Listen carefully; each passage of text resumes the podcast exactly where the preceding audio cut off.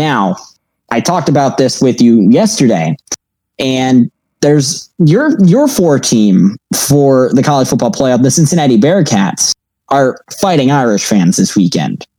Or no, they're Clemson fans this weekend. If the Fighting Irish win this game, they are pushing themselves into the top three. Clemson will stumble a little bit. The co- the committee will be, oh, there's no Trevor Lawrence, so we're going to keep him in like the top five.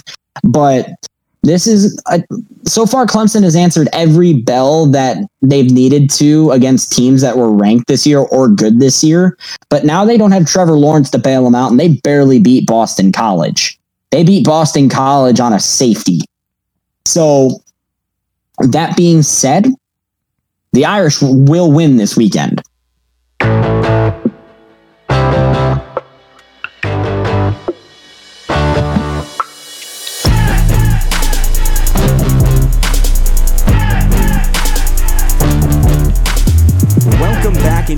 Smith and Seidel Show. I'm Zach Smith. He's Jacob Seidel, and you heard it in the intro there, but I called it. Notre Dame beat Clemson on their home field. What a game! What a game. Welcome into our first NCAA only show. We're trying to just mix up what we want to do week to week, and uh, we're we're going to give this one a little bit of a test run. But we started off Clemson Notre Dame. Yeah, and just real quick, no one asked for this, but uh, this is what they're getting another one, another one, another one, another one. Okay, we get it. They get another show. welcome, welcome, welcome. Well, uh, a Notre Dame game that was controversial, especially throughout the game. Uh, a game that went to two overtimes, where the Fighting Irish were able to win 47 to 40 against the Trevor Lawrence-less Clemson Tigers. Now, Lawrence was not on the field but he was on the sidelines. Um, Coach Swinney said that he's going to let Trevor Lawrence travel. Do you think that he should have been allowed to travel on that game? I don't. I don't think so, Zach. I don't think uh, having him travel with you after having COVID uh, related issues was a smart idea. Uh, it, really, I think if he was still contagious, it just put a bunch of people at risk. It's gonna uh, put all the Notre Dame players that were there at risk. Luckily, we haven't seen any spike in COVID we, uh, along the two programs, especially of what happened after the game finally ended. Uh, but it, it's just, it, I don't think it's responsible to have him there. And I get you want to cheer on your team when you're not there, especially after a real close loss to, or win, pardon me, against Boston College. And then you go to South Bend at Notre Dame Stadium and uh, play the game close and just ultimately can't pull out with it. I I digress. As I go back, no, no, I don't think he should have been able to be on the sidelines. I, I just don't think it was responsible. I agree completely with you. If you're not letting him play because of COVID reasons, and I mean, that's not the main reason. He cleared all his tests. He was good to go. Um, they were just making sure no side effects came about it to make sure that Trevor could still play this season as well as next year uh, maybe in the NFL, maybe in uh, a Clemson uniform yet again. We'll talk about that a little later. But especially with the, those circumstances, Trevor Lawrence should not have been there. I don't think he should have been allowed at all. But he wasn't the uh, the main focus COVID wise to this game. After a great win, which again well deserved by the Notre Dame Fighting Irish, called it. Um, the fans went and stormed the field, and I, I don't know the specific words, rules, regulations that the NCAA set into place, but I know for a fact that that is not acceptable. Uh, all the fans that were allowed into the stadium just stormed the field, and I don't think that was right. They were at 14% capacity, 11,000 in attendance. Yeah, and that's not a good look by Notre Dame. They're lucky. Uh, I don't believe they were fined. They're lucky they didn't have anything else happen uh, in that. But to have all those general admission fans that close to both teams, it's just a dangerous precedent to set. Not only that, the uh, marching band isn't even allowed to play on the field. And that's something that's going on all across the country. Uh, Ohio State's band, not even in the stadium. Here at Bowling Green, the band's not allowed on the field for fear of contaminating it. Uh, Notre Dame, same thing. So my question is, how can you justify letting these people run onto the field. Where's security? Where are people saying no? Get off the field. Get off the field. Stay in the stands. Why? Why was this even? Why did this even happen? Yeah, I get it's a big win. I get, oh yeah, we're gonna storm the field. It's a college game. All these students gonna go down and show our guys how much they mean to us. But it just, it's irresponsible. Again, this could have spelled disaster for Notre Dame if they had a rash of players test positive after this. So far, they haven't. Uh, this week they have a they play uh, Zach. Remind me who they play again. Uh, for the rest of the year, the Notre Dame Fighting Irish don't have that tough of a schedule. They'll be taking on Boston College this weekend. They have UNC on Chapel Hill uh, the weekend of the 27th. Then uh, at Syr- or at home versus Syracuse, and then at Wake Forest on the 12th of December. So it, it's still a game. And, and to go off your point earlier, the Trevor Lawrence thing, it's irresponsible. And again, Notre Dame versus all times. The last time they beat a number one seed all time was quite a long time ago. And I get the hype of it. You beat Clemson and everything like that, but you have a privilege allowing fans into your stands and allowing students into your stands. Look at all these colleges and even NFL teams around the nation that and there's NFL teams that don't have fans. There are college teams that are allowing only parents into attendance, like the MAC and you're going to sit there and be like, oh, well, we can have 11,000 people, including our students and everything like that, into attendance. But now they're going to go rush the field. That's wildly, wildly irresponsible. You hear players calling for it. Wear your mask. Spring athletes, um, at least looking at some of the, the MAC teams that I, I follow on Twitter and everything MAC baseball, MAC volleyball. I know MAC football players that go around and tell people as they're walking around, hey, put your mask on. Like, there, there is so much irresponsibility in this game. It was a great game. It was a great win. If you're just looking at the pure stats of this game, uh, Ian Book threw for 310 yards and a touchdown. Uh, Travis Etienne was held to 28 yards on 18 carries and a touchdown. This was a game back and forth. 518 total yards for the Fighting Irish, 473 for Clemson. Mm. 22 first downs for both teams. Clemson turned the ball over three times. Three. And uh, I, I don't know how to pronounce his name. Uh, DJ uh, Ugalele, Ugalele, something like that. Uh, the f- true freshman quarterback came in and looked really good. He started two games in college, 883 yards, four touchdowns, no picks, and a 90.5 QBR. Yeah, he's looked good. He looked good, especially right after uh, towards the end of the third quarter against Boston College, uh, when Clemson was able to say, "Nope, we'll take that lead back." Uh, but and he looked good against Notre Dame, who argu- arguably has one of the better defenses in college football this year. It's just how long can he keep it up, and how long can you keep a true freshman as your starter? The one thing I can say, the positive for Clemson with having him play now is if or when uh, you see uh, Trevor Lawrence declare for the NFL draft, your quarterback's not coming in blind. He's got a he's got at least two starts, and I think Lawrence has been cleared to play this well next week because they do not play. Or Clemson has their bye week this week. But all in all, everything good that happened in that game is overshadowed by the negative connotation. Yeah, DJ Ugalale, you got you really got to just appreciate what this freshman brings to the table. And on top of that, you he didn't just play no nothing teams. You didn't just send him in there to go play like Akron or your local community college. He went up against at the time the number 4 team in the country, Notre Dame, who is now number 2, and against Boston College. He good sample size for him. Again, a little bit of a, a, negative connotation going into the game. Again, if you got to watch that game, I know I did. It was a fantastically played game against two teams that I guarantee you will find each other again, likely in the ACC championship game. Where that time you will have Trevor Lawrence under center, uh, pending like an injury or something like that. We hope no injury comes about it, but this, this is going to be a matchup that you see again, and for at least this time around with Notre Dame winning on their home field. There's a couple of questions that I would have about it, but for the most part, this was the game to watch.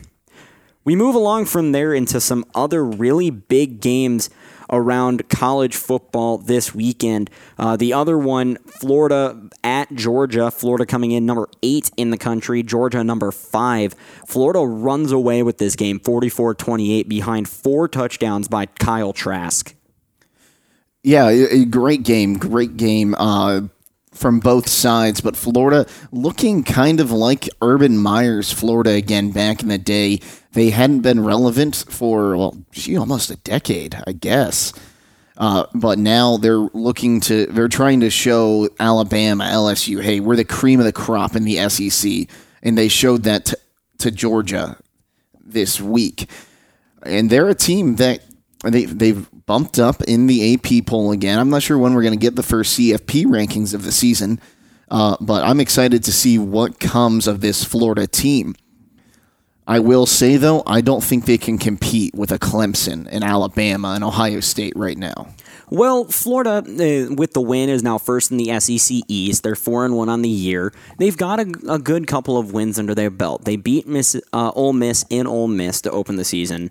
Uh, they've now beaten Georgia. They have beaten Missouri. Um, they're, the only game that I would really say is a quality win is Tennessee, and then they take on LSU on the 12th of December. But the one loss they have was to Texas A&M, who was 21 in the country when they played them. Texas A&M, Texas A&M currently sits at five in the country right now. So I think Florida is as good as anybody. Kyle Trask is one of my favorite quarterbacks in this draft, um, and this is a draft that's going to be pretty deep at quarterback. You're looking at guys like Mac Jones out of Alabama, uh, Kyle Trask from uh, Florida, obviously Justin Fields, Trevor Lawrence, Ohio State, and Clemson, respectively. Uh, Kellen Mond out of Ole Miss is going to be really good. Sam Ehlinger out of Texas. There's a lot of good quarterbacks into this draft. Yeah, very yeah, a very deep quarterback draft. As I forgot to unmute myself, uh, and we haven't seen a quarterback or a draft with this deep of a quarterback pool in years. I don't think I've seen any. I don't think I've seen one where you could take probably a third of these quarterbacks and they could be day one starters in the NFL next year. And, and that's not even including uh, Trey Lance, who declared early out of North Dakota State. And I mean, the last quarterback out of North Dakota State that declared for the draft was Carson Wentz, who's kind of had a rocky NFL career, but they're looking to start pumping good quarterbacks out of there. So with with the loss, Florida falls to four and two, or Georgia falls to four and two on the year, and tumbles a little bit out of the top ten. Um, and again, we'll cover the top 25 here in a minute, but I think this spells the end of Georgia's contention for the college football playoff in the year 2020. I, I think so too. Georgia, they've looked solid in most of their games, and they they looked good in this game against Florida for a while. But now, who's taking up the slack? Eh, or who's taking up the slack? They don't have the one guy that they can run their offense through anymore. Yeah, last year it was Jake Fromm, their quarterback, who then went to the draft. But in, in a game where you have to win and you're at home and you're the five seed, and between two quarterbacks, not one, but two, two quarterbacks, nine for 29, 112 yards, two touchdowns, and three interceptions between three quarterbacks. Your run game kept you into this game for a little bit, but by halftime, this, this game was virtually over you're looking at a, a 38 to 21 deficit at halftime. Credit the Georgia defense for holding Florida to six points, but you're you're not going to be a successful team, and Georgia's going to slowly be on the rebuild here. Uh, the bright spot on this offense was Zamir White, seven carries for 107 yards. Uh, and a touchdown, his longest being a 75 yard gut run up the middle. But th- this Georgia team does not look the same team that almost made it to the college football uh, championship where they almost won. Um, and, and, that's going to happen when you have a total offensive number of 277 and three turnovers. Florida ran this clock 37 26, 29 first downs. Now, Florida wasn't the only big game this weekend between ranked teams. Uh, the other one being uh, a little bit earlier in the week, BYU taking on Boise State. At the time, the Cougars were number nine, Boise State tw- uh, number 21. And BYU, Zach Wilson is another guy that you and I completely forgot to talk about just a minute ago. Uh, 22 and 28, 360 yards, three touchdowns, where the Cougars won 51 17 in Boise. And yeah, BYU is a really good team, and the Cougars they're they're kind of like what the Tampa Bay Rays were in the regular season of the MLB uh, this past year. We know they're good, but it's almost like they're sneaky good. I don't know. I'd never expected to see a BYU team go eight and zero to open the season, and it was it was all BYU in the second and third quarter, and I, they just opened up a gap that was insurmountable.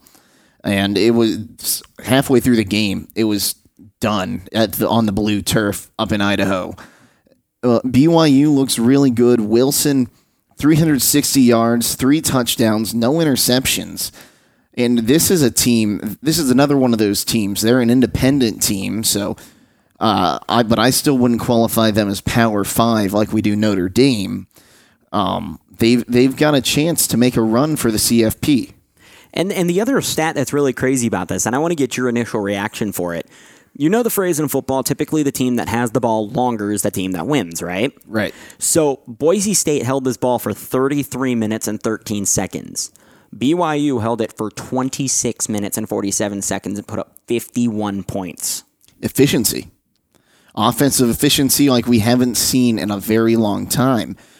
Uh, offensive, offensive efficiency, which Ohio State would have loved against Rutgers. It, it's it's insane the numbers this little school in uh, Utah can put up uh, put up. Yeah, the Cougars, mainly Zach Wilson. Zach Wilson's putting himself into a prime position to be one of these starting quarterbacks in the first round of this year's draft. And as I said, and as you've said, this is a deep, deep quarterback class, and one that we probably haven't seen since the year Baker Mayfield, Josh Allen, Lamar Jackson, Rosen, and Darnold entered the league. It's been it's been a little bit and everybody talks about these big historic gla- draft classes. The uh, most recent one being the 2004 draft class with uh, Roethlisberger, Philip Rivers, and uh, Eli Manning. But you, you sit here and you look at this draft class alone, and I mean, I get it; it's a shortened season for a lot of these guys, but holy cow, do these guys look good? Yeah, they really do. Uh, it, it's just insane that right now even though he's only played three games and he'll only play three games going into next week, yeah, Justin Fields looks like the most explosive quarterback in my eyes. You see what he's been able to do all season. Uh, he completed over 80% of his passes, I believe. He, his receivers can bend physics to score touchdowns in the back of the end zone. And even when the offense slowly starts or isn't able to move as quickly, he can get it back up and running. And I, really, you're seeing a bit of the same thing from Zach Wilson. He's that cornerback that makes his receivers better. He can thread the needle. He can run the ball when he has to, but if he doesn't have to, he won't. Yeah, and, and you really got to appreciate guys like Zach Wilson, Justin Fields. Justin Fields has the same amount of incompletions as he does touchdowns, which is insane. Justin Fields is trying to secure himself as the best quarterback in college football, and with Trevor Lawrence not having played the last two weeks, it would have been three weeks. Uh, Ohio State was supposed to play Maryland this weekend, that getting postponed due to or getting canceled, excuse me, due to COVID nineteen. But he had three weeks that he could have put himself over the top, and I think he's put himself into solid contention for that Heisman Trophy at the end of the season. We go from Ohio State and talking about Justin Fields to their rivals up north, and this is one that Jacob and I are going to talk a lot about here for a few minutes. Michigan went to Indiana. Now, Indiana has been a surprise team in the college football world this year, um, beating Penn State to open the year, rolling over Rutgers, and now Michigan on their path 38 to 21 in Indiana to take first place in the Big 10 East and a, a great, great game here uh, by Indiana, who was favored to win this game and ended up winning it. Dominated time of possession with just under 39 minutes. Uh, Michigan, two turnovers. And I, I got to say, another guy who's really went and surprised everybody is Michael Penix Jr., quarterback for Indiana. Yeah, he really has. Look, on the season, he's just been amazing. No one expected the Hoosiers to, like we all know Indiana can be the sleeper team every year, but every year they disappoint. They lost to Eastern Michigan a few years ago. But he's just looked insane. 869 yards, four touchdowns to two interceptions. This is oh, that is the wrong quarterback. I hit the wrong button. That would make sense. Wrong button. Let's go 750 yards, seven touchdowns, one interception. His QBR is 68.7, so nothing really to write home about. But he's just really taken this Indiana team and made them a competitive team in the Big Ten. This could be the turning point for Indiana football. And we haven't seen an Indiana football team look this good in a very long time. And the thing to point out with that, no, that QBR is nothing to write home about, but look at the three teams he's played. Of those three teams, two of them are ranked Michigan and Penn State. Penn State and Michigan both in Indiana without fans, which is definitely something that's important. But you, you look at these teams, and, and, Indiana's three and zero. Oh. Nobody was expected you to be three and zero. Oh. Michigan, nobody expected you to be one and two. Michigan has been arguably the biggest disappointment in college football this year, and I mean, the, we'll we'll talk about this later on as well. But is this the end of Harbaugh in Michigan? I think with a loss to Wisconsin this week, it could be the end of Jim Harbaugh's career. His career is going to end one of two ways he's either going to get canned right after a bad loss to Wisconsin, or he's going to get canned after a thorough dismantling of his defense by the Ohio State Buckeyes.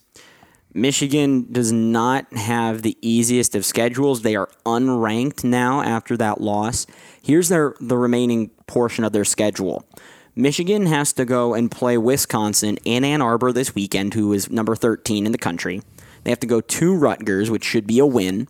They go and play Penn State in Ann Arbor.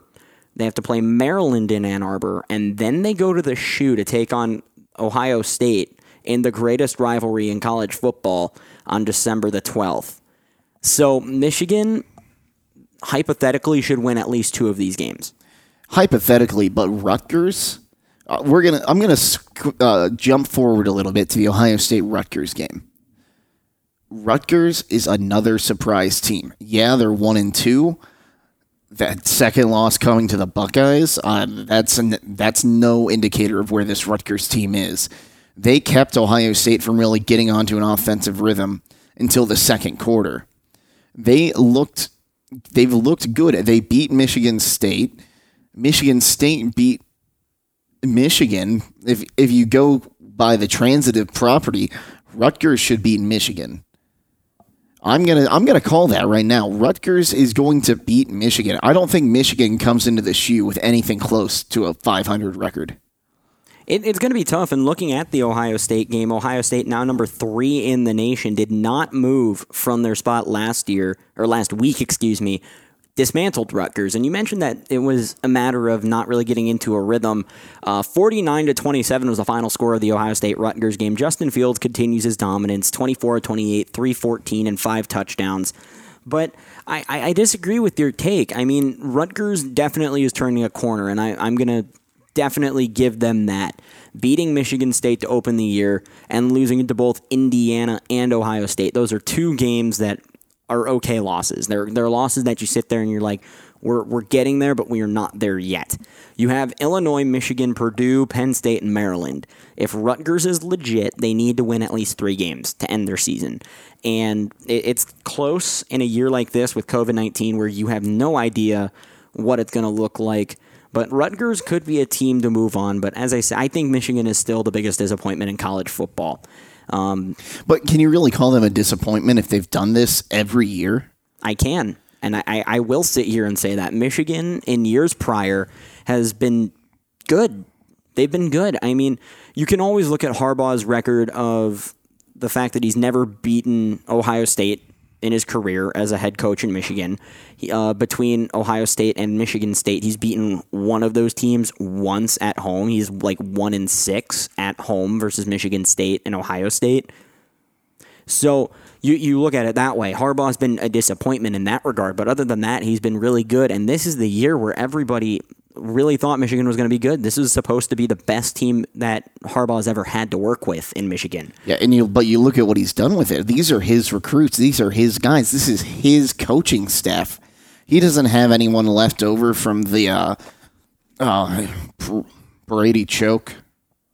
Hoke, Brady Ch- Hoke, not choke. that was an Ohio State joke. Uh, who who really couldn't get anything done. There's no excuse for this Michigan team to be this bad. If I'm being perfectly honest, there's no excuse that Michigan should only has one win at home over Ohio State and Michigan State in the last six years. So I, I, I made a claim with somebody I talked to a little while back, and I'm, I'm curious of what your thought is, and then we'll move along away from Michigan here. So Michigan was home to Tom Brady years ago, right? Tom Brady is cl- coming in towards the back end of his NFL career. Whether anybody wants to announce it or not, Tom Brady's coming to the end of his NFL career. He's in his 40s. Um, I, I have a theory that Harbaugh will remain in Michigan until Brady retires. Brady will go coach the Michigan Wolverines for a little bit because he'll get the recruiting classes because who's not going to want to come play under Tom Brady? And Michigan will be dominant again. I I disagree. I I, I could see uh, I could see it happening where we're going to have Tom Brady back on the Wolverine sideline, but I just uh, where show me you can coach. Recruiting is one thing. You can be a great recruiter and a horrible coach. I agree. And I think that is what Tom Brady would be. I think Tom Brady would be an excellent offensive coordinator. I think he'd be an excellent quarterbacks coach success as a player does not equal success as a coach. We've seen it time and time again. Just because you're a great player doesn't make a great coach. That's unfortunately the reality of it. So th- those are what we would consider the big games from this past week. We move from a team that's fallen out of the top 25 to the top 25, uh, with the latest poll being announced af- on Sunday after the college football week ex- officially ends, as they say. Uh, so the top 10, well, we'll we, we have the top 11 here, uh, goes in this order from 1 to 11. Alabama, Notre Dame, Ohio State, Clemson, Texas A&M, Florida, Cincinnati, BYU, Miami, Florida, Indy or Miami, Florida, Indiana at 10, and then Oregon at 11. The reason that we put Oregon on this list is because of the fact Oregon's only played one game as the Pac 12 just came back into session. So, my question for you of those rankings who has the best chance to make it into the top four from the top 10, and who do they replace? So, the top four again being Alabama at one, Notre Dame at two, Ohio State at three, and Clemson at four. Of the remaining teams. I'll include Oregon in this because Oregon just played one game and we're seeing what the Pac 12 has to offer. So, realistically, of the top 5 to 11 teams, who has the best chance to make it into the top 25 and who do they replace? So I've got two answers here. The first one is the Aggies of Texas A&M. They've looked good. They faltered a little bit, but they're they're trying to make a little bit of a comeback. And Clemson is, I think, vulnerable at the number four spot yeah, they have a lot of games left, but or oh, I mean, I meant to say all their games they have left are winnable. But if Alabama, or pardon me, Texas A&M can get things done convincingly, and just say a fluke loss happens for the Clemson Tigers, say, or maybe even a loss in the ACC championship game, which could be a rematch of these, this Notre Dame Clemson game I don't see them staying in. My other take, which I think if we were talking about college football playoff rankings would be more plausible, would be the Cincinnati Bearcats. How they dropped in the rankings after putting up a lot of very impressive numbers at home against Houston, who a lot of people were saying was a trap game for the Bearcats, confuses me. Like I don't understand. Like Zach and I have had this conversation how how does this ACC poll or AP poll work right now? Luke Fickell has done an amazing job recruiting a Power 5 team into the American Conference. He's done a very good job making this team competitive and really just trying to st- or staying a little bit out of the shadows of Ohio State in Columbus the Bearcats are a very good team. They will be in the college football playoff rankings at number five, I believe, when the first ones come out. So what you're saying is the team that you say is going to fall out of the top four is Notre Dame, and the two teams that you give a strong chance to is A and M and Florida, or A and M and Cincinnati. Well, I said uh, Clemson right now is the most vulnerable of a loss Okay. in the championship game. But what I'm saying is that if we're going by the AP poll, Texas A&M. If we're going by what I believe the college football playoff rankings will indicate, it's going to be Cincinnati. So I'm, I'm going to kind of go into it another direction here, and I'm going to say that the team that's most vulnerable is Notre Dame. Now, you may be wondering why. Now, Clemson just lost double overtime in Notre Dame to Notre Dame without Trevor Lawrence. And even still, this game was close. It was a fantastically played game, as we mentioned earlier. But with, with Trevor Lawrence back, again, we mentioned it when we talked about college football last week before this game. Clemson looked very, very vulnerable to Boston College. Now, if that was just because there was no Trevor Lawrence, that's fine, but you still are supposed to have one of the better defenses in all of college football. Um, I, I really don't think that Notre Dame is going to be anything to watch, to, to stick around for the year. And that's nothing to discredit them, discredit their wins, but their defense has been very porous this year. Ian Book has been very turnover prone, and he had a couple of those against Clemson. The inability to score in the red zone has been hurting this team. This Notre Dame team is very good. I will not take that away from them, but who you and I believe will match up again in the ACC championship game is Clemson and Notre Dame. And I don't think that Dabo is going to lose twice to Notre Dame. I don't see it happening. So the team that I see falling out of it is Notre Dame. So leaving the three in there right now being Alabama, Ohio State, and Clemson. And I'm going to kind of go a different direction from you. And I think the team that's going to make it in is the Florida Gators. Now, the reason I say that, and we saw this a couple years ago, the committee is very, very confusing because they say that they honor championships as like the Big Ten championship, the ACC championship. They they're supposed to honor that, but they don't. They're supposed to look at good quality wins, but they don't. And that's really kind of what confuses me as in terms of the college football playoff committee. Um, we saw this a couple years ago with UCF, where UCF went like three seasons undefeated and never even cracked the top five. Now, they're in the same division as Cincinnati. I think that Luke Fickell has done a fantastic job in Cincinnati, and I think Cincinnati is very much so in contention for it, especially if they win out, they win the AAC, and go about their business. But that if you're not a Power Five school, from what I've witnessed over the past couple of years, the College Football Playoff Committee doesn't really look your way, which is which stinks because the top four teams are supposed to be the four best teams in the nation. And if Cincinnati, being one of the best teams in the nation, isn't being considered because of their division, I don't know. You look at the NFL, every team is in contention for the Super Bowl because you're an NFL team. Why can't the same be true in the college football playoff world? That being said, Florida's one loss is to Texas A&M, who is number 5 in the nation right now. If Florida wins out and makes it to the SEC championship game, of any of the teams right now, I think they have the best chance to upset Bama. I don't see any way Alabama falls out of that with a loss to Florida, as we've seen in years prior with Alabama losing in the SEC championship. They still make it in there for some reason. Um, I like Florida to make it in there, with my close second being BYU.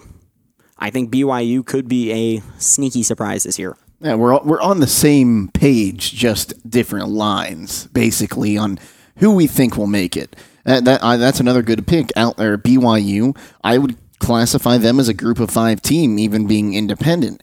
They've played a very strong schedule. I would love to see a BYU uh, Cincinnati matchup. I think that would be probably one of the best football games we'd see all season.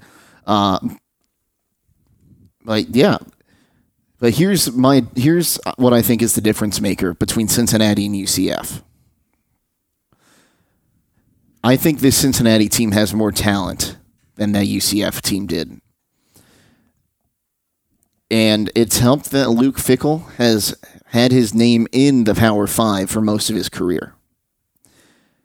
He's he's a coach that can take a lot of coaches will take men and make them football players. He takes football players and makes them men. we're this is going to be the first year we see a group of five school make the college football playoffs. We should have seen it again when UCF claimed their own national title. We'll see how it goes. But Zach, I'm looking forward to looking back on this in about a month or so and being like, "Oh, one of us was right, the other was wrong." Yeah, and again, I mean, I mean, no disrespect towards the college football committee, but it's the same thing you said with the rankings that they bring out. You're supposed to be looking at the strength of schedule, the margin of victory. You're supposed to be honoring conference championships and everything like that. And sometimes the the conference championship isn't brought into play, and they focus more so on like the two or three big games you played. Um, look at Alabama in years prior, where they've played like the bottom six, seven schools in the SEC.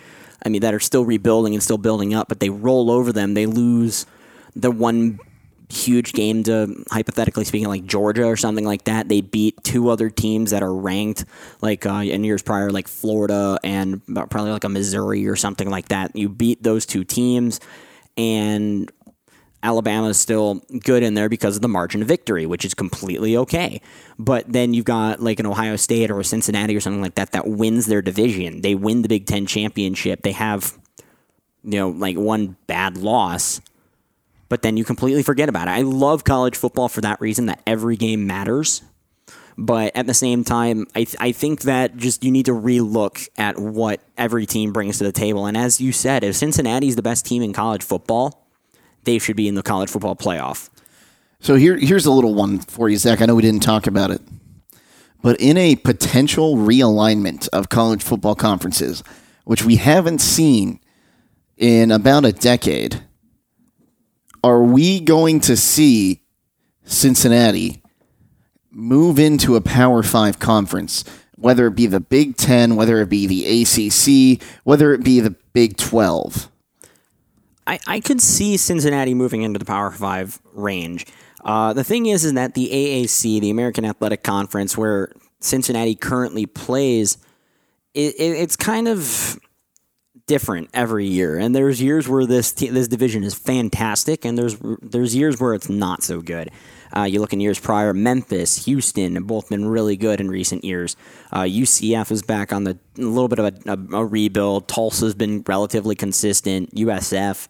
But the, the thing that has maintained consistency over the past couple seasons is Cincinnati. And Cincinnati has really given the AAC the, the pizzazz that it's been looking for.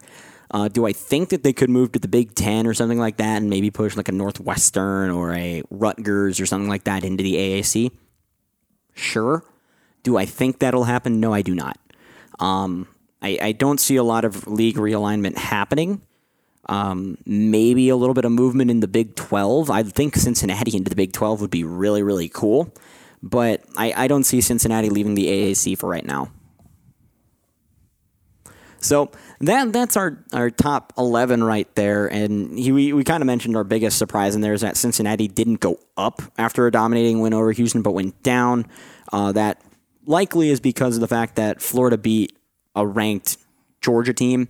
So we'll have to move on from there uh, into hashtag Maction. And yeah, baby, yeah. Exactly. Two BG students here talking some Maction. And we talked the last time you and I talked about Mac football was our Mac preview show, which is up on Spotify, Sportscaster, and all of our platforms if you want to go back and listen into that. But we're two weeks into the season right now, and couple of surprises, couple of them not so much. First of all, this past week, the Western Michigan Broncos and the Toledo Rockets. What a game! What what a game! Just all the way through, and it came down to what I think is the best play of the college football season so far. Time running down in the fourth quarter, Western Michigan trailing by three, I believe, and they're down in the red zone, first and goal. Broncos saying or showing spike. One player leaves the line of scrimmage, a receiver down to the far left, into the end zone. No one even near him. Just a little toss into the corner after a fake spike. And uh, credit to the Western Michigan offensive line. They really sold it was a fake spike. And all No. things considered, this Toledo team, that was a game they should have won. That was a, a game they deserved to win. 500 total yards of offense, 29 first downs, just under 39 minutes of total possession, and you lose that game. And it, it, it sucks to see. And this, this is kind of evidence of like a, a uh, Atlanta Falcons choke. You know, and you have a 97% chance to win the game and then you don't. Between a touchdown being scored against you by Western Michigan and then the onside kick. The onside kick is so hard to work with, no matter what the sport, college or professional level. But all around, really, really great game by Western Michigan, who now sit 2 and 0 in the MAC West. The MAC East also pretty competitive. Uh, the Buffalo Bulls sit at two and zero. My pick to win the MAC East this year, and they are as advertised. Yeah, they've they've looked good. Buffalo just uh, beat up on Miami, uh, Miami University. I will never call them Miami, Ohio. Miami University is in Oxford, Ohio. The University of Miami is in Miami, Florida. But uh, forty-two to nothing at home, and I just a, a great, great uh, performance uh, by Kyle Vantrease, who on the season in two games, five hundred twenty-eight yards five touchdowns, one interception, an 83 and a half QBR. He's looked really good. And uh, he's got his best receiver, Kevin Marks Jr. He hasn't scored a touchdown yet, but he's averaging 6.4 yards a catch and 141 yards on the season. And then you just look at their uh, running back, Antonio Nunn. Jarrett Patterson too. I, t- I said at the beginning of this year during our Mac preview show last year, Jarrett Patterson had over 2,000 yards from scrimmage. 2,000. So far in two games, 40 carries, 210 yards, and four touchdowns. That's insanity.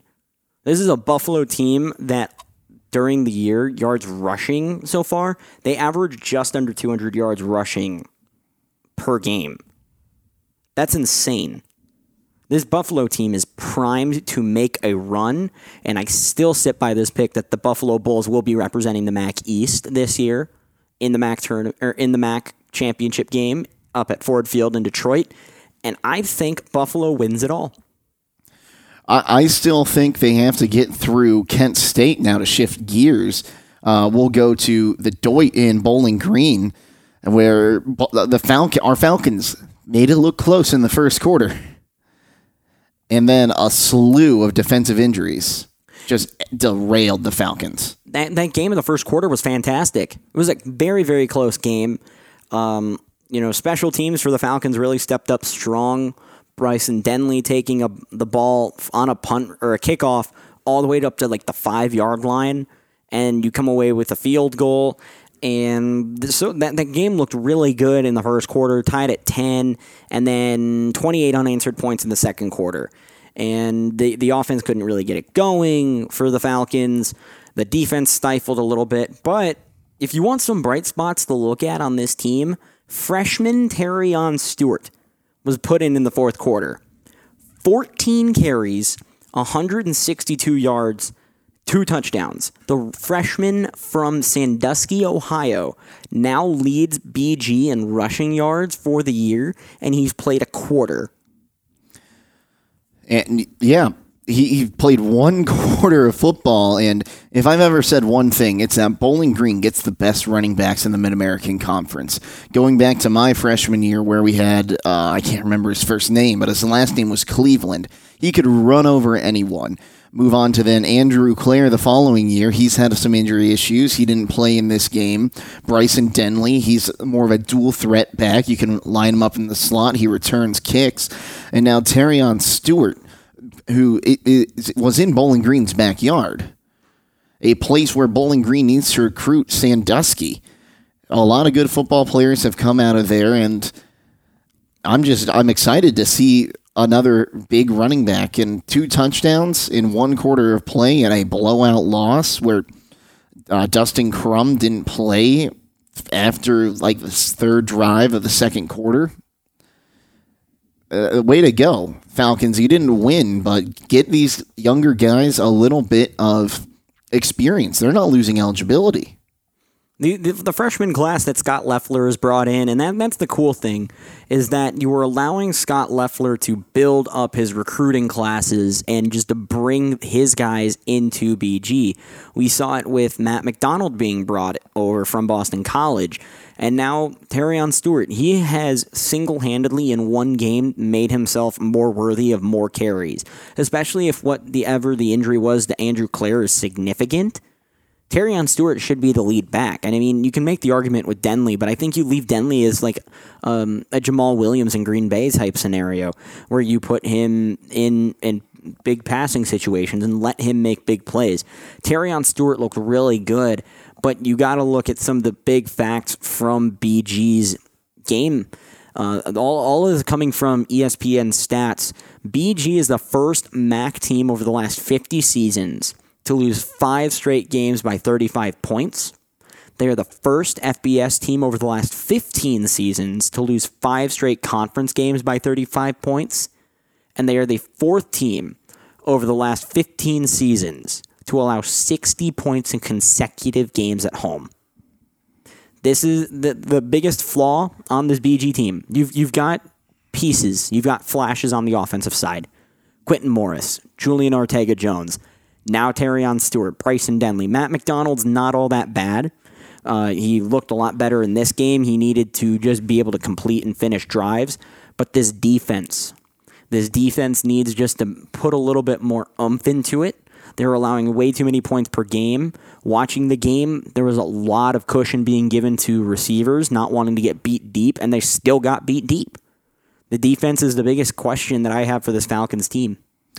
And Matt McDonald Matt McDonald in the quarterback is my biggest uh, question right now, Zach. I mean, through two games, he has a 7.6 QBR. 7, 7.6. And I've been on this whole thing where the Falcons haven't had a quarterback start a or start every game in a season since Matt, uh, Matt Johnson in 2016. On this season, he's 14 of 50 for 233 yards no touchdowns, two interceptions. He did run one in, or no, yes, he did run one in. I wasn't sure if that was the one that was called back after review or not. But he needs no excuses. That you need to be completing more than 14 passes in your first two games. That that has been the biggest issue. And the road doesn't get any easier for him. He has to play against Buffalo this weekend um, on on Saturday in the Doyt. So luckily for him, um, or 11 17, so next week, not this Saturday. Um, then you have to go to Athens, to Akron, and then Miami, Ohio. If you don't play well enough against Buffalo this week, not not not that you have to go out there and win, but you need to be out there playing really well. You're going to get benched. And that's the way that unfortunately it's going to work out for you because the, this coaching staff is going to want to see what these freshmen have to offer. Scot Loeffler is going to be able to look and bring in more players that he wants on this team, but not not necessarily that this is a call to Matt McDonald that he needs to you know step up or anything like that. But he he needs to be playing a little better. The the, the Falcons have pieces there, but they they got to be able to close out games when you're only putting up. They put up three points against the Rockets in their opener. And then this past week's 24 points is a lot better. They're a lot better. A lot better.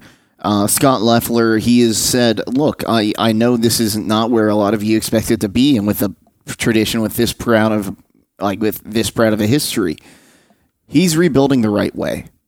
He wants to rebuild this team to win MAC titles, and he wants to do it his way. The days of Falcon fast football from Mike Jinks and Dino Babers are gone." This is going to be an old fashioned, gritty style football, much like we've seen Frank Solich have a lot of success down in Ohio with. And if it means another losing season, so be it. We want I want to see when I'm gone from Bowling Green in a few years, I want to come back and see a team that's winning games at home again. In my 4 years in the Falcon marching band, I played Beer Barrel Polka at a football game an exact total of eight times.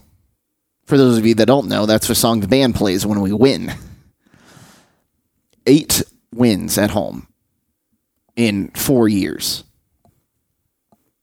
is not how you maintain a winning culture.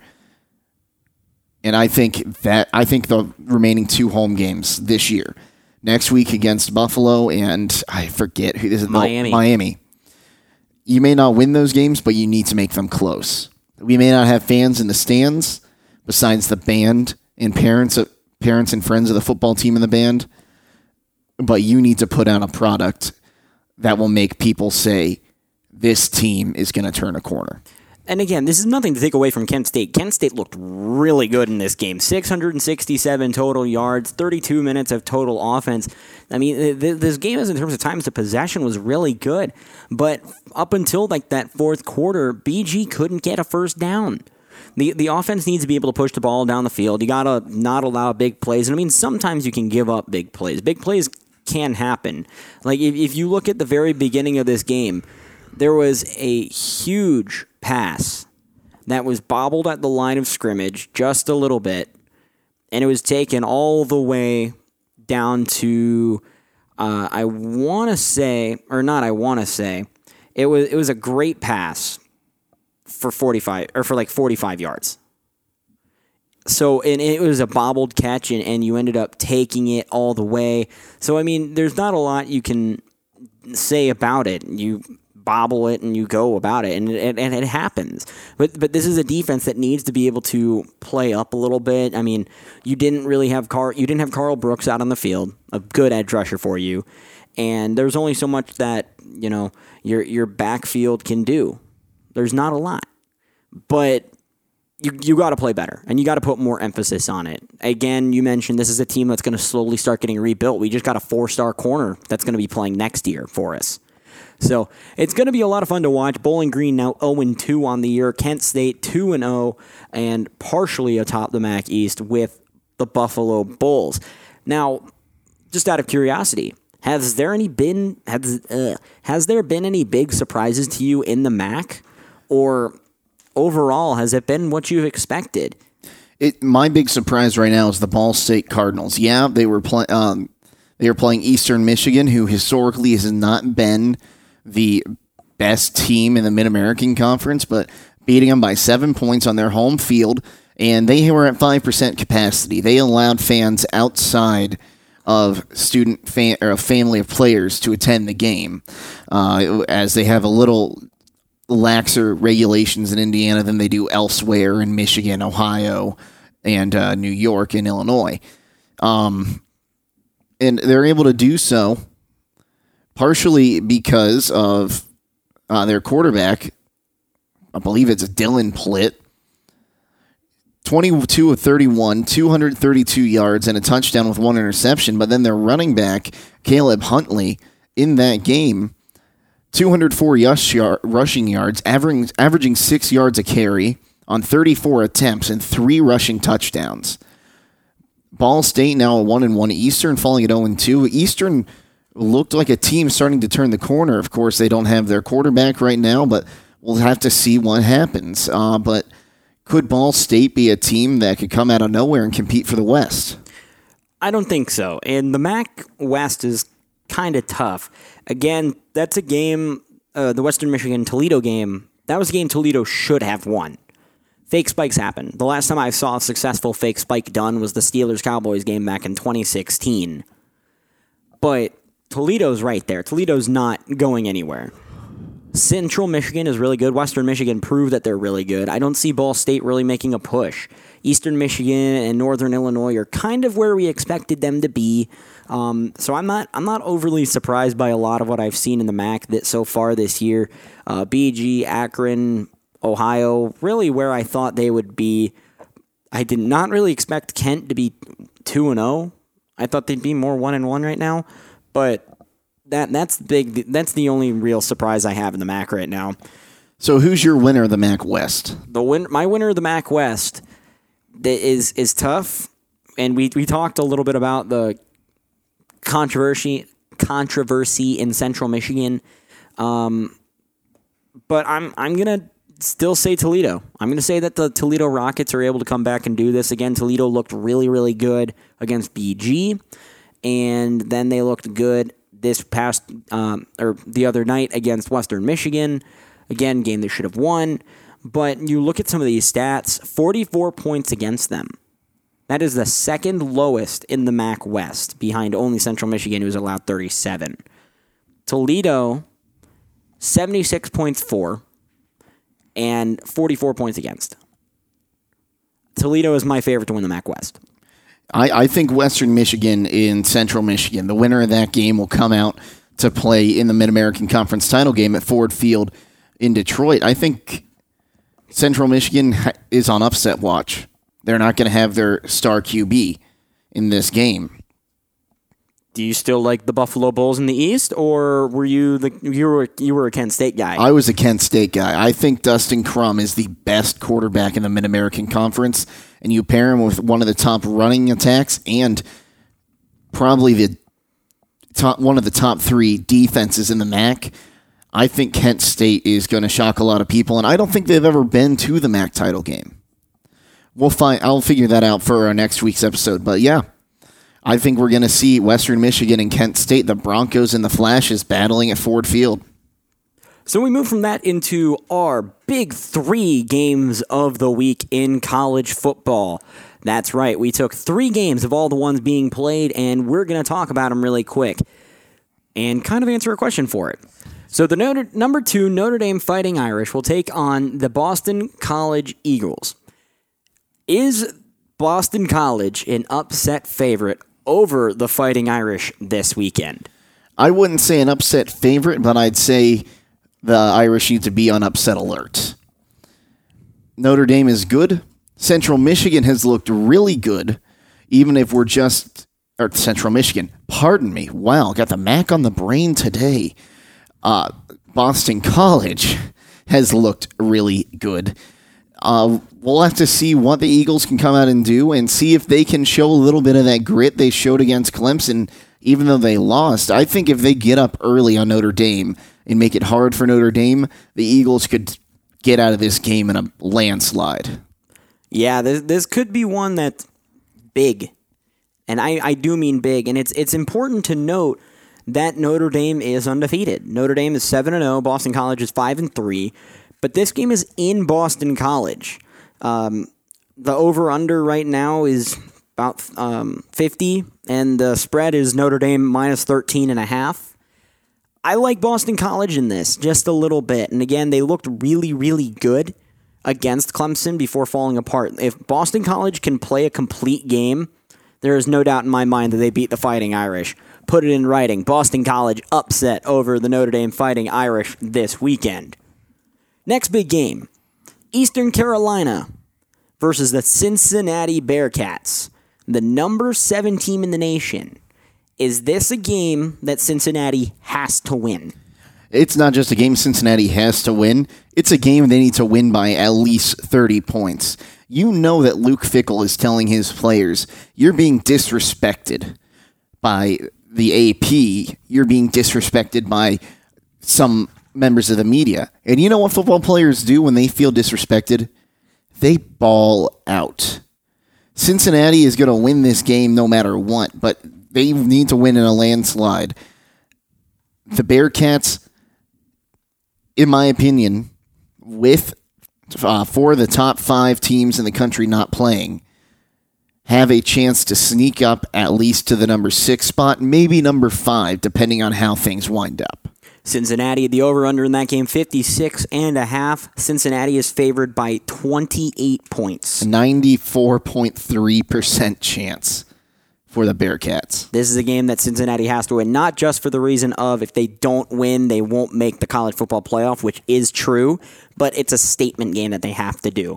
And finally, our third biggest game of the week, and not in any particular order, of course, is the Wisconsin Badgers taking on the Michigan Wolverines up in Ann Arbor this weekend. Number 13 going into this game. This is a Wisconsin team that has not played in two weeks due to COVID 19, taking on the 1 and 2 Michigan Wolverines. Yeah, and that's going to hurt uh, Wisconsin more than it's going to hurt Michigan. Uh, they had some COVID issues, practices canceled, games canceled. This team is not going to be to form as Michigan. On the other hand, Michigan has looked horrific this season. They they start off week one getting a nice win against Minnesota, a ranked team, and then they lay an egg on their home field to Little Brother, and then go to Indiana, and the Hoosiers beat up on them. Hoosiers are a good team. I'll give them that. But Michigan just doesn't look good. Wisconsin, I think, wins this one in by a field goal, but I don't think Wisconsin has any chances of getting to the Big Ten title game with two games being canceled because of COVID. Michigan is one and one against ranked teams this year. You mentioned the win against Minnesota in Minnesota, and then the loss at Indiana last year, dating or last week, dating back to last year. Michigan has won one of their last five games, losing at Ohio State, at Alabama, or uh, at home versus Ohio State. So in Michigan, losing to Alabama in their bowl game, losing at home to Michigan State, and then losing at Indiana. Uh, Wisconsin is a four point four and a half point favorite. The over under on this game is 53 and a half. I agree completely. I think that you're going to see Wisconsin come out with a passion, win this game. I give it to Wisconsin by a touchdown. Uh, Michigan is needs to play well, but I think the fact that Wisconsin not having played the last two weeks, not only are they not going to be hurt or anything like that, but you're pretty much going to be able to guarantee that you're going to have some pretty solid game planning in there. Um, but this is a must win for Coach Harbaugh and Michigan. So don't put it past them, but I like Wisconsin in this game. COVID has been a huge story, and we just talked about Wisconsin, but nine games are either canceled or postponed this weekend due to COVID 19. And to pretty notable teams, too. Uh, the Ohio State at Maryland was canceled this week. Uh, Alabama at LSU postponed. A&M and at Tennessee postponed. Georgia at Missouri postponed. Auburn at Mississippi State postponed, just to name a few. With all these cancellations and postponements, are college athletics in jeopardy? We don't get political on this show. And I just want to state before I say this I am not playing the politics game. I am playing the public safety game. COVID is on the rise again, especially here in Ohio. It was announced today at uh, Ohio Governor Mike DeWine's press conference that 7,000 new cases in the last 24 hours, which is not a good number for the state of Ohio. About 85% of Ohio's 88 counties are back to level 3 red. A new mask mandate has been put out where businesses that are found in violation of it can be shut down for 24 hours. Not just because of the that's not that's one of the reasons college sports is in jeopardy. 9 games canceled or postponed. That's that's outrageous. Not outrageous, but just it's it's hard to grasp your mind around. And this is where we need to see these big name athletes coming out and say, you got to wear your mask if you want to see a championship game. I don't think some of these players realize they are one COVID case away from the NCAA pulling the plug. Just like they did when uh, Zach and I were supposed to be at the Rocket Mortgage Fieldhouse in Cleveland for the Mid American Play uh, Conference uh, tournament for basketball. for basketball. I was in the arena, go down to the press conference, and they called it. We could see in two weeks if things don't get under control again, especially as the weather gets colder. In some of these states, allowing more than 10% of capacity into stadiums, like COVID spikes that could just make it impossible to play football. You can't stay six feet apart from me, uh, people you have to tackle them. It's college football is in the most danger it's been in since football itself was almost banned almost 100 years ago. It, it's really important for everybody just to take care of themselves. And I, I know that in the state of Ohio, parties are taken away. Like you're not supposed to gather, anything like that. And it, it stinks. Especially Jacob and I are sitting here as college students, and it, it's not fun. But it's something that needs to happen. This is something that we all can get through together. Um, but I do think college athletics are in jeopardy, and that's why I think you do see athletes and players turning and say, "Hey, just wear your mask. We want to play. You want us to play. Let's all work together here." And then, and I think we're gonna just leave it at that. I'm sorry, I got on my soapbox. No, it's it's okay. Say your piece. That moves us into everybody's favorite segment of the Smith and Seidel Show: overreaction or underreaction. Jacob and I will take turns asking each other a couple of questions, and you either say that it's an overreaction or that you're underreacting to the statement. So I will go first here. With a win this weekend, and as we mentioned, four of the five top five teams in college football will not be playing either due to a bye or COVID 19. Cincinnati looked poised to make it into the top five after this week. Overreaction or underreaction? I think this is an underreaction. Uh, I don't know how the college football playoff or the AP is going to treat this. Uh, if they're going to treat it as a bye week, where you don't usually see teams move after not playing in their bye week, or if they'll look at this like this could potentially derail some more games. If the AP decides this could derail more games, absolutely, with a big win against Eastern Carolina, Cincinnati could be in the top five, maybe the top four, if, say, Ohio State or uh, Alabama has another game canceled next week. Probably won't happen, but it is a it's it is very possible and a in fact probable Cincinnati will be a top five team after this weekend. Zach, underreaction or overreaction? With a loss to the Badgers this weekend, Jim Harbaugh will lose his job. I'm going to say this is an underreaction. Now, look, Coach Harbaugh was brought in here to Michigan to win games. You were brought in here to rival Ohio State, who has had your number over the past couple of years. You were brought in to beat Michigan State, your in state rival. You were brought in to contend not just for the college football playoff, but to contend in the Big Ten. And Coach Jim Harbaugh has not done that. You're looking at a guy who has not beaten Ohio State in his entire career as a coach at Michigan. You're looking at a guy who has won once over Michigan State. You're talking about a guy who has not looked all that good. You have lost at home to Michigan State this year, again. And you looked strong coming out this year against Minnesota, but now you just blew an egg against Indiana, who again looks good this year. Wisconsin has not played in two weeks. You don't know what Wisconsin game you're or what Wisconsin team you're going to see this week, which is why I give Wisconsin or Michigan a little bit of a pass. But this is a game that Coach Harbaugh needs to win. If Coach Harbaugh is not in contention for the Big Ten come the end of the year, he should be fired, in my opinion. Overreaction or underreaction? Indiana will represent the Big Ten East in the Big Ten championship game at the end of this year. This is an overreaction with an asterisk. If Indiana does not have any games canceled due to COVID, they are going to remain in first place in the Big Ten East.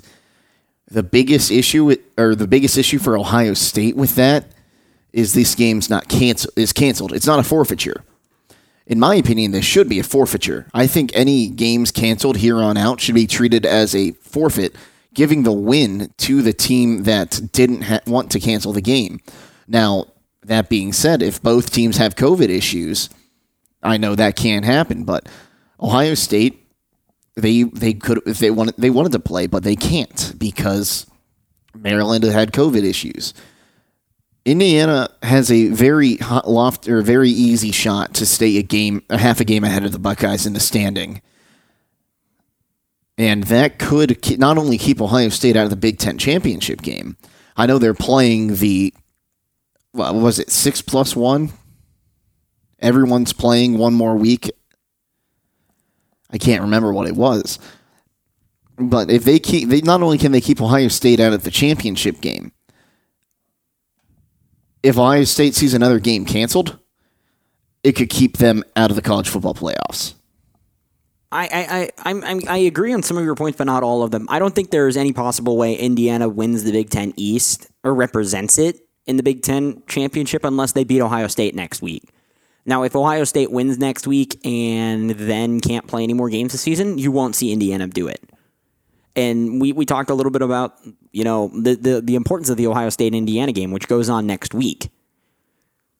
But it, it's a big game. I don't think Indiana represents the Big Ten East because I still think Ohio State is the most dangerous team in college football this year. It's not because I'm from Ohio, but it's because I look at the facts of it. And the facts of it are is that Justin Fields looks fantastic. This defense is starting to find its own. Ryan Day is probably the best coach in college football. And the, the, the Big Ten belongs to the Buckeyes unless proven otherwise. Okay, so Zach will riddle me this underreaction or overreaction. Can BYU make it into the college football playoff if they go undefeated and win their conference championship that doesn't exist because they are an independent? Well, I'm sorry, Zach. I had, I had to do it. it, it's okay. I was putting it together and I got lost in the zone between another team.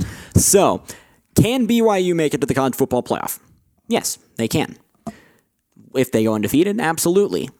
But the fact that they are an FBS school and they don't have a conference championship, that's going to hurt. Now, I, I so I'm going to say this is an, an overreaction, but I'm going to I'm going to explain myself a little bit. We talked a little while back about Cincinnati, and I know that Cincinnati's from the beginning has been your four team in the college football playoff this year. And I told you that the way that they're going to get in is they have to go undefeated and win the AAC, but they need help. Notre Dame beating Clemson hurt Cincinnati this week. It hurt them. Florida beating Georgia hurt this team this week, but it was exactly what needed to happen. Georgia needed to fall. Cincinnati has a chance to make it in because they're going to get that AAC championship game. Cincinnati has a solid shot because of the fact that they're in conference. BYU, as much as it's looked good and they have these statement wins, they just rolled Boise State, who was the number 21 team in the nation. BYU has a shot. They're number eight in the country for a reason, but they're going to need significant help. They're going to need significant help. Not only do they need to win all their games with a large margin, but they need to be proving every single week why they are the best team in college football. You won't get in being an average team if you're BYU. So that leads me to this, and it's kind of a two parter overreaction or underreaction. If Clemson loses the ACC championship, which is a little while on, they will not make the college football playoff. This is an underreaction all the way. If Clemson has a second loss on the season, even if it is in a championship game, how can you take them over a team that is undefeated with a conference championship like Cincinnati or undefeated with a great schedule like BYU?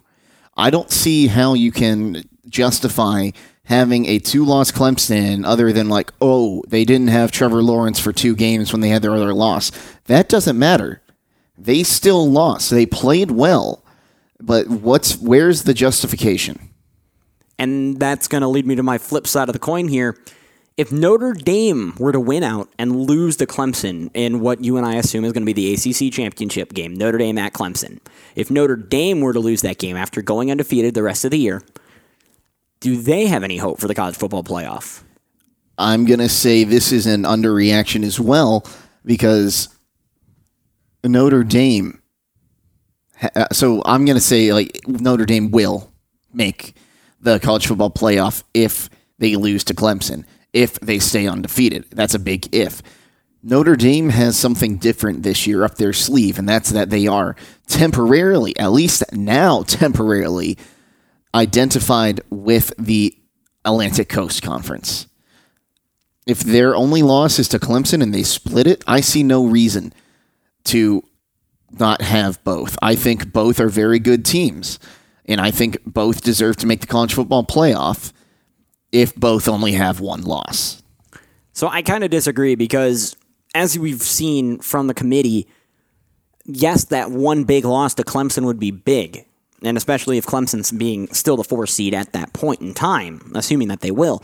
But again, you asked about justification when it came to, or to Clemson being a two loss team over Cincinnati, which, I mean, it, it very well could be a possibility where you sit there at the end of the year and you've got a two loss Clemson team and an undefeated Cincinnati team that won their, their conference. Can you justify putting that team above there? I'm saying that this is an overreaction. I think if Notre Dame loses to Clemson, that they tumble. And yeah, they're the number two team in the nation right now, behind only Alabama. Hypothetically speaking, Alabama, if, if the season were to end today, would be playing Florida in the SEC championship game. That would be a fun game to watch, especially without their great wide receiver who hurt himself earlier this year, Jaylen Waddle. But you look at it that way. The Big Ten will be represented in the college football playoff this year. Ohio State and Indiana have both been playing way too well to be brought out of it. So I, ex- I expect Ohio State right now in there. So you've got that. And then one of the two ACC teams will be in there, not both. Not both. I don't think that you can justify putting Notre Dame and Clemson both into that conversation. Now, as I said, I really like Florida this year. I said Texas was my four team earlier this year. Texas and the Big 12 obviously have not looked all that good. Cincinnati could be that four team if we really thought and looked at it. But if Notre Dame loses to Clemson in the ACC championship with Trevor Lawrence, I do not see any possible way that Notre Dame is that four seed going into the college football playoff. And that is going to end our show for the evening. Zach, great to see you. Uh, hopefully, we'll have all technical issues resolved and everything will be back to normal next week. Week, week. Oh, I'm tired.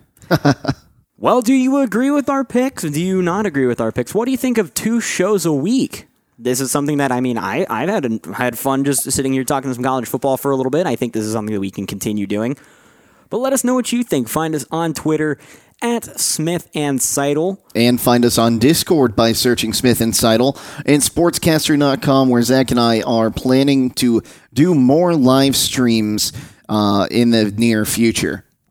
Yeah, do be sure to let us know what your thoughts are so we can put them on air ourselves and talk about your questions and what you're thinking about going into the back end of the college football season, as well as the NFL season, NBA draft next week, the MLB season getting ready here soon to start their spring activities come the backside of the year. And hockey looking to get going. The Masters is going on. Great things to look at in the world of sports. So do let us know what you have to think. Any final thoughts, Zach? My only final thought is COVID is not fun. I agree. Thanks for tuning into the Smith and Seidel show. The Smith and Seidel show is produced by Jacob Seidel and Zach Smith, edited by Jacob Seidel. Our intro and outro music is from Bobby Quinn. Uh, creative music production. You can find him on Fiverr.com by searching Bobby Quincy. He is highly recommended by the Smith and Seidel Show for our fantastic intro and outro music. We'd also like to thank Dylan Hunter, my good friend here at Bowling Green State University, who created the Smith and Seidel logo. So until next week, I'm Jacob Seidel signing off for Zach Smith and reminding you to stay safe, stay healthy, and I Ziggy Zumba.